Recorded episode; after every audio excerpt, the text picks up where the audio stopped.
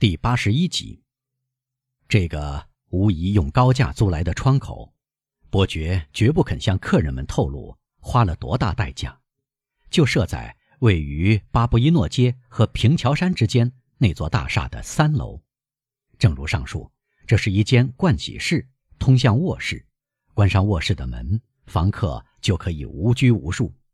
椅子上已经放着极其高雅的蓝白两色缎子的小丑服装。既然你们让我选择服装，伯爵对两个朋友说：“我叫人给你们准备了这一种。首先，今年穿这一种最好；其次，由于不再用面粉，这种服装对撒彩纸屑最为合适。”弗朗兹没听全伯爵的话，或许他没有正确评价伯爵这番新的好意，他的全部注意力都被人民广场上呈现的景象和此刻。作为广场主要的装饰品的可怕刑具吸引住了。弗朗兹是第一次见到断头台。我们说断头台，是因为罗马的断头机同我们的杀人刑具几乎是从一个模子里出来的。铡刀具有新月的形状，用突出的部分砍下去，从相对而言不太高的地方落下来，如此而已。有两个人坐在放犯人的翘板上。一面吃饭，一面等待。弗朗兹看到，吃的是面包和香肠。其中一个掀起木板，抽出一瓶葡萄酒，喝了一口，将瓶子递给同伴。这两个人是刽子手的助手。看到这个场面，弗朗兹感到发根渗出冷汗。两个犯人昨天傍晚从新监狱押送到人民广场的圣母玛利亚小教堂过夜。每一名犯人有两个教士陪伴，待在灯火通明、锁上铁栅的一个小教堂内，门口有不时换班的哨兵巡逻。教堂门前两侧分别站着一排宪兵，一直延伸到断头台，再绕台一周，留出约十尺宽的通道。断头台四周有一片周长一百来步的空地，广场的其余地方挤满了男女人头。许多妇女将孩子搁在肩上，这些孩子的身子凌驾于人群之上，位置优越。平桥山好像一个广阔的圆形剧场，每个台阶上都挤满了观众。巴布伊诺街和里佩塔街拐角上的两座教堂的露台也挤满幸运的好奇的人。列柱廊的台阶上似乎起伏着五颜六色的波浪，永不停息的浪潮。把他推向前去，能够给一个人留出地方的每一处高低不平的墙上，都有一尊活塑像。伯爵的话一点不假，生活中最吸引人的东西就是观看死的场面。但是，非但不是庄严景象似应笼罩着的一片肃静，反而从人群中升起一片喧哗，有笑声、喊声、欢乐的叫声。正如伯爵所说，显而易见，对所有老百姓来说，行刑不是别的，只是狂欢节的开始。骤然间，喧闹声仿佛被魔法止住了，教堂大门刚刚打开。先是出现一对苦修修士，每个人都套着一只灰色口袋，只露出双眼，手里拿着一支点燃的蜡烛。领头的苦修修士走在前面。苦修修士后面来的是一个高个儿男人，除了一条布衬裤，这个人全身赤裸，左手配着一把大刀插在鞘里，右肩扛着一把沉重的大铁锤。这个人就是刽子手。另外，他穿着便鞋，用绳子系在脚脖子上。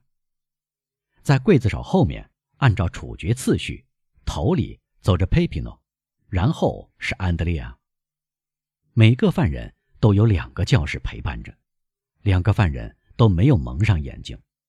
佩皮诺迈着相当坚定的步子，不用说，他已得知紧接着将发生的事。安德烈亚有一个教士搀扶，才能迈出一步。这两个犯人不时吻着听忏悔的神父递过来的带耶稣像的十字架。一看到这个场面，弗朗兹就感到双腿支持不住。他望望阿尔贝，阿尔贝脸色苍白的像他的白衬衫。他机械地扔掉雪茄，尽管只抽了一半。唯有伯爵显得无动于衷，更有甚者，淡淡的红晕似乎要从双颊的惨白中透露出来。他的鼻子像闻到血腥味的猛兽一样扩张起来，而他的嘴唇微微张开，露出像豺狼一样小而尖利的白牙齿。即令如此，他的脸有一种笑吟吟的温柔表情。弗朗兹从未见过他的这种表情。尤其他的黑眼睛因宽容和柔和而令人赞叹。两个犯人继续走向断头台，随着他们向前，可以看清他们的面容。佩皮诺是一个二十四至二十六岁的漂亮小伙，皮肤被太阳晒得黧黑，目光放肆，野性十足。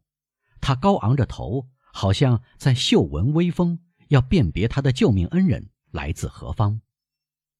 安德烈亚矮胖，他的脸卑劣残忍，看不出年纪，他可能三十岁左右。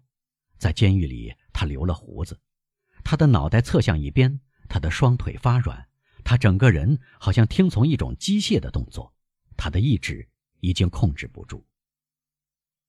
我觉得，弗朗兹对伯爵说：“您对我说过，只处决一个犯人。”我告诉您的。是实情，他冷冷的回答。但这里是两个犯人。是的，在这两个犯人当中，有一个已接近死亡，而另一个还要活许多年。我觉得特赦该到了，没有时间可浪费了。所以，瞧，可不是来了，看呢。伯爵说：“果然，正当佩皮诺。”来到断头台脚下，一个苦修修士好像姗姗来迟，穿过士兵的人墙。士兵没有拦住他，他走向为首的苦修修士，递交一份一折为四的文件。佩皮诺炽热的目光没有放过每一个细节。为首的苦修修士打开这张纸，念了一遍，举起手来：“祝福天主，赞美教皇陛下。”他大声的。字字清晰的说：“特赦一名犯人。”特赦！老百姓异口同声的喊道：“特赦！”听到喊特赦，安德里亚好像跳了一下，抬起头来。“特赦哪一个？”他喊道。佩皮诺一动不动，一言不发，急速喘气。“特赦佩皮诺及罗卡普里奥里，免除死刑。”为首的苦修修士说：“他把那张纸交给宪兵队长，队长看过以后还给他。”特赦佩皮诺，安德利亚喊道，完全摆脱了刚才好像陷入的麻木状态。“为什么特赦他而不是我？我们本该一起死。事前答应过我，他死在我前头。你们没有权利让我单独死掉，我不愿意。”他挣脱两个教士的手臂。扭动着，喊叫着，怒吼着，做出疯狂的努力，要扯断缚住他双手的绳索。刽子手向两个助手示意，他们跳到断头台下，过去抓住犯人。怎么回事？弗朗兹问伯爵。由于整个过程说的都是罗马方言，他没有听明白。怎么回事？伯爵说：“你没有听明白吗？”那个快要死的人听到同赴刑场的人不是同他一起死去，都要发狂了。如果让他胡来，他会用指甲和牙齿去撕碎另一个犯人，不让这个人享受他即将被剥夺的生命。哈，人呢？人呢？像鳄鱼一样。正如卡尔摩尔所说，伯爵大声说，向人群伸出两只拳头。我对你们了如指掌，你们历来道貌岸然。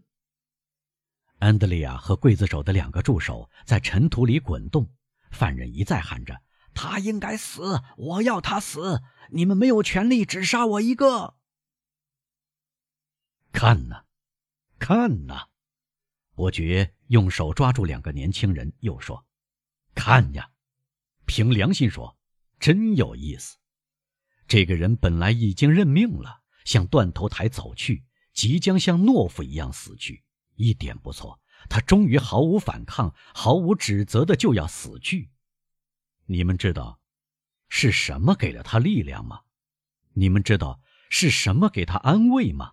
你们知道是什么使他忍受刑罚吗？”那是因为，还有一个人分享他的痛苦，因为还有一个人要同他一起死去，因为还有一个人比他先死。把两头绵羊和两头牛牵到屠宰场去，让其中一头明白他的同伴不会死，绵羊会快乐的咩咩叫，牛会高兴的哞哞叫，但人呢？上帝按自己的形象创造的人。上帝把热爱他人作为首要的、唯一的、最高的准则加于其身的人，上帝给他声音表达思想的人，当他知道同伴得救时，他的第一声叫喊是怎样的呢？是一声辱骂。人呢？这大自然的精华，万物的灵长，真够体面的。伯爵。哈哈大笑，那是可怕的笑声，表明他大概有过惨痛的经历，才会笑成这样。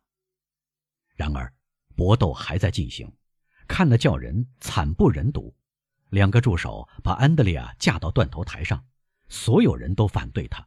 两万个声音齐声呼喊：“处死他！处死他！”弗朗兹往后一退，但伯爵抓住他的手臂，把他留在窗前。您怎么了？伯爵对他说：“怜悯吗？说实话，怜悯的真是地方。如果您听到有人喊‘疯狗来了’，您会拿起枪冲到街上，毫不留情的就近打死那可怜的畜生。说到底，他只是被另一只狗咬了，才会乱咬人，以牙还牙而已。而您却去怜悯这样一个人，别人都没有咬过他，他却杀死他的恩人。”现在他不能杀人了，因为双手被缚。他不顾一切想看到同赴刑场的人，他的难友死掉。不能这样，不能这样！看呐，看呐！大可不必叫弗朗兹快看。弗朗兹似乎被可怕的场面迷住了。两个助手把犯人架上了断头台，不管他怎么挣扎、乱咬、乱叫。他们迫使他跪下。这时，刽子手站在一旁，举起大铁锤不动。看到一个示意，两个助手闪开一旁。犯人想爬起来，但他来不及了。大铁锤落在他左边太阳穴上，传来一下沉闷重浊的声音。受刑的人像只牛一样倒下，面孔扑在地上，然后反弹一下，仰面翻过来。于是。刽子手扔下大铁锤，从腰带上抽出刀来，一下就割开了犯人的喉咙，马上站在他的肚子上，用脚去踩他。每踩一下，鲜血就从犯人脖子里喷射出来。这一次，弗朗兹再也忍受不了，他往后退去，半昏倒的跌坐在一张扶手椅中。